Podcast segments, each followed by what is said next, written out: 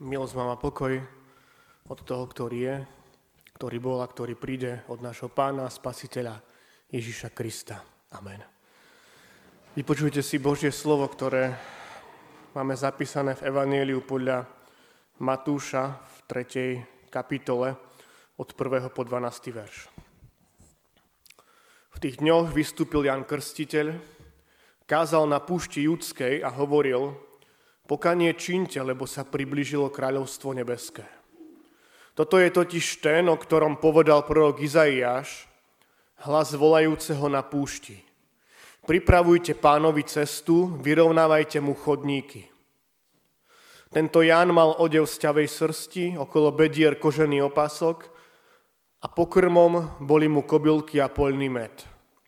Vtedy vychádzal k nemu Jeruzalém a celé Júdsko, aj celé okolie Jordánu, Vyznávali svoje hriechy a dávali sa mu krstiť v rieke Jordán. Keď však videli, že mnohí z farizejov a sadukajov prichádzajú na krst, povedal im, vreteničie plemeno, kto vám ukázal, ako uniknúť nastávajúcemu hnevu? Vydávajte teda ovocie hodné pokánia. A nemyslíte, že si môžete povedať, veď máme otca Abrahama. Lebo hovorím vám, že Boh z týchto kameňov môže vzbudiť deti Abrahamovi. Ale sekera je už priložená na korene stromov. Každý strom teda, ktorý nerodí dobré ovocie, vytnú a hodia do ohňa. Ja vás krstím vodou na pokanie, ale ten, ktorý prichádza za mnou, je mocnejší ako ja. Nie som hoden niesť mu sandále. On vás bude krstiť duchom svetým a ohňom. V jeho ruke je vejačka, vyčistí si humno a svoju pšenicu zhromaždí do obilnice, ale plevy spáli v neuhasiteľnom ohni. Amen. To sú slova písma svätého.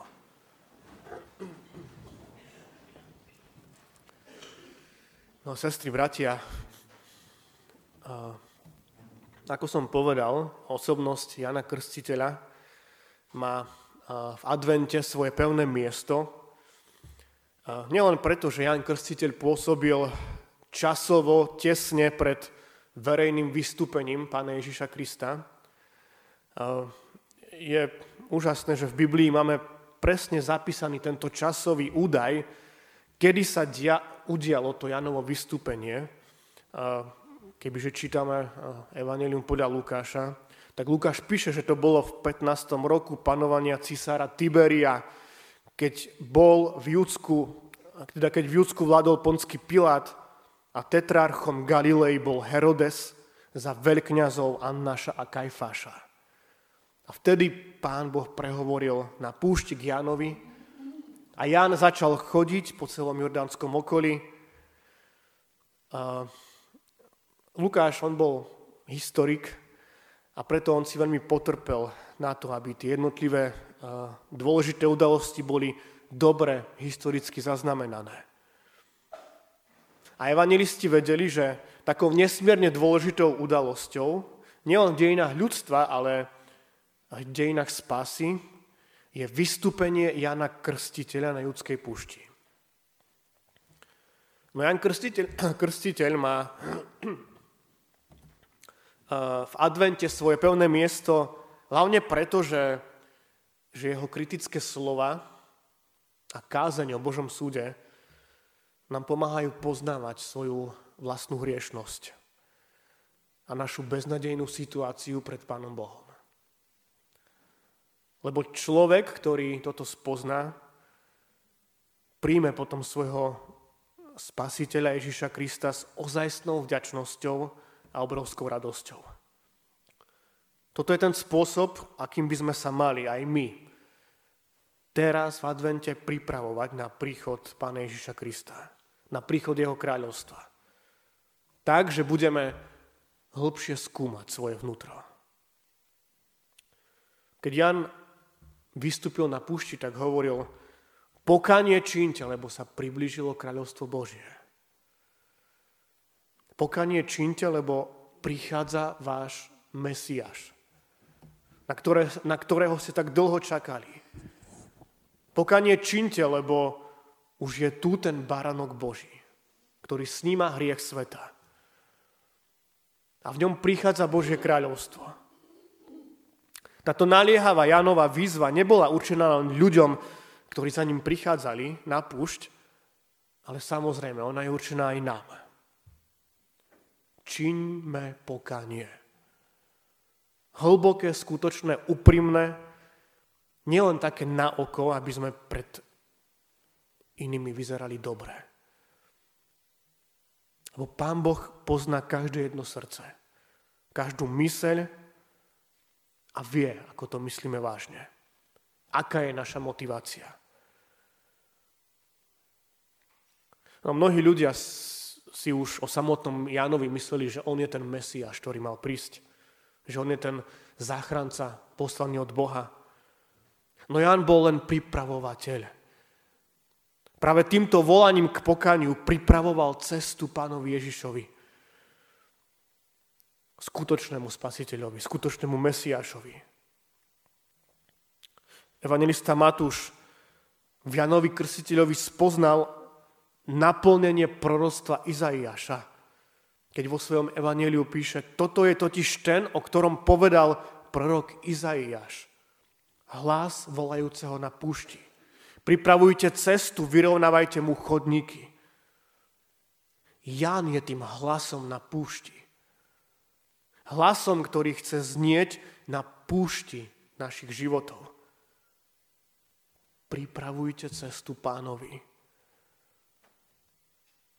Ako napísal už mnoho storočí predtým Izaiáš, čuj, kto si volá, na púšti pripravujte cestu hospodinovi. Na stepy urovnávajte Hradsku nášmu Bohu. Nech sa zdvihne každé údolie a nech sa zniží každý vrch i kopec. Všetko nerovné nech je rovinou, lebo zjaví sa sláva hospodinova a každý to naraz uvidí. Áno, raz sa iste zjaví sláva hospodinova na celej zemi a každý jeden človek to uvidí. Pán Ježiš príde v sláve so svojimi anielmi a vtedy nastane Boží súd. A o tomto súde už hovoril aj Jan Krstiteľ. Preto tak naliehavo volá ľudí k pokaniu, aby opustili život v hriechu. A tie, tie Janové výzvy boli skutočne veľmi prísne. Pretože on každý hriech bral vážne. My veľakrát neberieme vždy svoje hriechy s takou vážnosťou. Často robíme to, čo, čo naznačil pán Ježiš slovami o smietke a o brvne.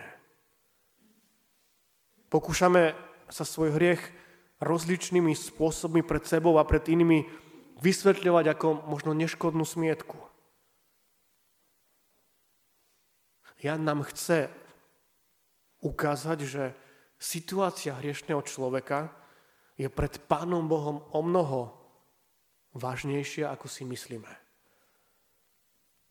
Toto všetko Jan Krstiteľ vyjadril v krátkých podobenstvách, ktoré sú zapísané v tých slovách, ktoré som čítal. Sekera je už priložená na korene stromov. Každý strom, teda, ktorý nerodí dobré ovocie, vytnú a hodia do ohňa. tak sa pýtajme, nie som aj ja taký strom, ktorý nerodí dobré ovocie? Zamyslíme sa v plnej vážnosti a premyšľajme, aké ovocie prináša môj život. Lebo zlý strom vytnú a hodia do ohňa. A aj to druhé podobenstvo je veľmi prísne. Keď Jan hovorí, ja vás krstím vodou na pokanie, ale ten, ktorý prichádza za mnou, je mocnejší ako ja. Nie som hoden niesť mu sandále. On vás bude krstiť duchom, svetým a ohňom. V jeho ruke je vejačka, vyčistí si humno a svoju pšenicu zhromaždí do obilnice, ale plevy spáli v neuhasiteľnom ohni. Takýmito slovami Jan viedol ľudí k tomu, aby skúmali sami seba. A k takémuto istému seba skúmaniu majú jeho slova priviesť aj nás. A tak sa opäť pýtajme, do ktorej z tých dvoch skupín patrím ja. Či medzi tú pšenicu, alebo medzi tie plevy. Vieme, že k Janovi prichádzali obrovské zastupy ľudí. Vyznávali svoje hriechy, dávali sa mu krstiť. No boli tam aj takí, ktorí to nebrali s pokaním príliš vážne. Chceli sa síce, dať pokrstiť, keďže od krstu očakávali, že ich môže ochrániť pred nastávajúcim Božím súdom. Mysleli si, že samotný krst im bude stačiť, že nič viac netreba, žiadne pokanie, žiadna zmena zmyšľania. Jan vedel, že sú tu i takíto ľudia. A preto povedal tie veľmi ostré slova. Vreteničie plemeno, kto vám ukázal, ako uniknúť nastávajúcemu hnevu. Vydávajte teda ovocie hodné pokania. A nemyslíte si, že si môžete povedať, veď máme otca Abrahama. Lebo hovorím vám, že Boh z, takýchto, z týchto kameňov môže vzbudiť deti Abrahamovi. Vydávajme aj my, bratia a sestry, ovocie hodné pokania. Nespoliehajme sa na vieru možno svojich starých rodičov či rodičov. Nespoliehajme sa na to, že pred Božím hnevom nás zachráni to, že celá moja rodina bola luteránska, evangelická, že všetky deti sme si dali pokrstiť.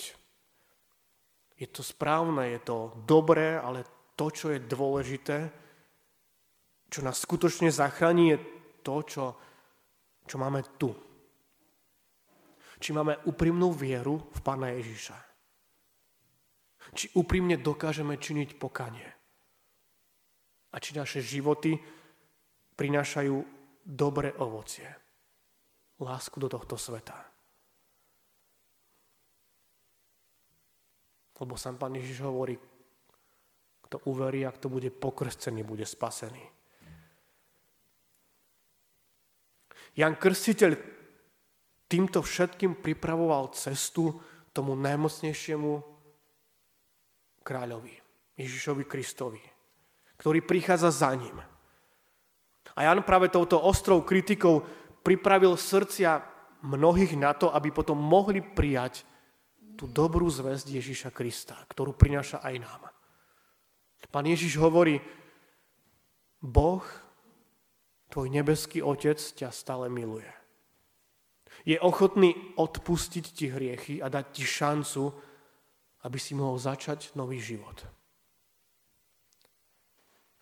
ale je ochotný každý človek porozumieť a prijať toto posolstvo. Ten, kto je sám sebou istý a pokladá sa za spravodlivého, tak ten povie, na čo by som potreboval Božiu lásku a jeho milosť. Som predsa dosť silný a múdry, aby som sa sám postaral o svoj život. Alebo povie som dosť pobožný, aby som väčší život dokázal získať aj sám. Mnohí práve z tohto dôvodu odmietali vtedy a odmietali aj dnes. Prijať Pána Ježiša a jeho evanelium. A keď si toto všetko uvedomíme, pochopíme oveľa lepšie, aká dôležitá úloha to bola, ktorú konal Jan Krstiteľ a aký dôležitý je význam jeho posolstva aj dnes. Lebo len ten, kto sa úprimne pozrie do svojho vnútra, len ten, kto objaví, ako nevyhnutne potrebuje pomoc pána Ježiša, len ten môže pochopiť životne dôležitý význam príchodu Božieho Syna do tohto sveta. Ďakujeme, bratia a sestry, v dnešnú tretiu adventnú nedeľu za celé dielo Jana Krstiteľa, ktorého aj sám pán Ježiš vyzdvihol veľmi vysoko. Učme sa od neho pokore, horlivosti za Božie veci. A možno stiahneme aj na seba tú jeho kritiku, upozornenie na Boží súd a najmä jeho výzvu na pokanie. Keď prídeme domov, tak vráťme sa možno k týmto slovám. Prečítajme si tretiu kapitolu Evanielia podľa Matúša, alebo aj iné miesta, kde sa píše o Janovi Krstiteľovi. A prosme Ducha Svetého, nech nám pomáha činiť práve pokanie. Nech nám pomáha vyrovnať všetko to hrboľaté a prijať nášho drahého spasiteľa s vďačnosťou a radosťou. Aby potom naše Vianoce mohli byť plné skutočné, skutočnej hlbokej radosti. Ako to vždy bolo a je u všetkých tých, ktorí Pána Ježiša prijali ako svojho spasiteľa a pána. Opríď, opríď, ty kráľov kráľ, by spásu si nám daroval. A keď bude posledný súd, k nám, Kriste, milostivý buď. Už blízko, blízko spási deň, keď príde tvoj Emanuel. Amen.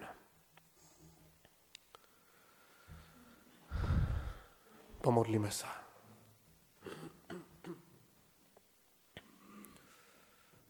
Svetý Pane Bože, nebeský oče, Ty si verný, spravodlivý, láskavý Boh.